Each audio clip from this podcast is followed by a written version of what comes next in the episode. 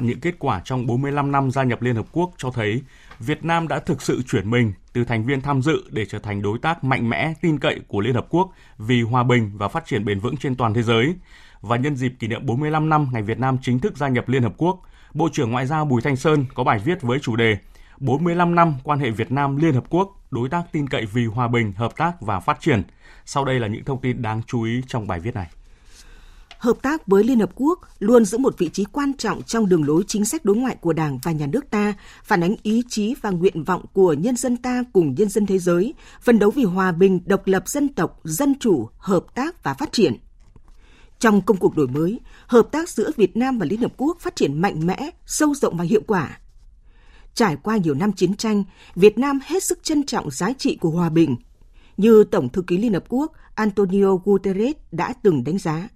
Việt Nam là nhân tố quan trọng đóng góp cho hòa bình ổn định của khu vực và thế giới. Trong lĩnh vực quyền con người, Việt Nam đề cao đối thoại và hợp tác, thúc đẩy tinh thần nhân văn nhân ái, đặt con người vào trung tâm, đảm bảo công bằng và tiến bộ xã hội. Sau nhiệm kỳ thành viên Hội đồng Nhân quyền Liên Hợp Quốc 2014 đến 2016, Việt Nam đang ứng cử nhiệm kỳ 2023 đến 2025 để tiếp tục đóng góp vào thúc đẩy quyền con người trên thế giới. Với thành tựu của công cuộc đổi mới và những đóng góp tích cực vào nỗ lực chung của cộng đồng quốc tế, Việt Nam đã được tín nhiệm bầu vào nhiều tổ chức quan trọng của Liên Hợp Quốc như Hội đồng Bảo an, Hội đồng Kinh tế Xã hội, Hội đồng Nhân quyền, Ủy ban Luật pháp Quốc tế, Hội đồng chấp hành chương trình phát triển Liên Hợp Quốc và Quỹ Dân số Liên Hợp Quốc, Hội đồng chấp hành Tổ chức Giáo dục Khoa học và Văn hóa Liên Hợp Quốc –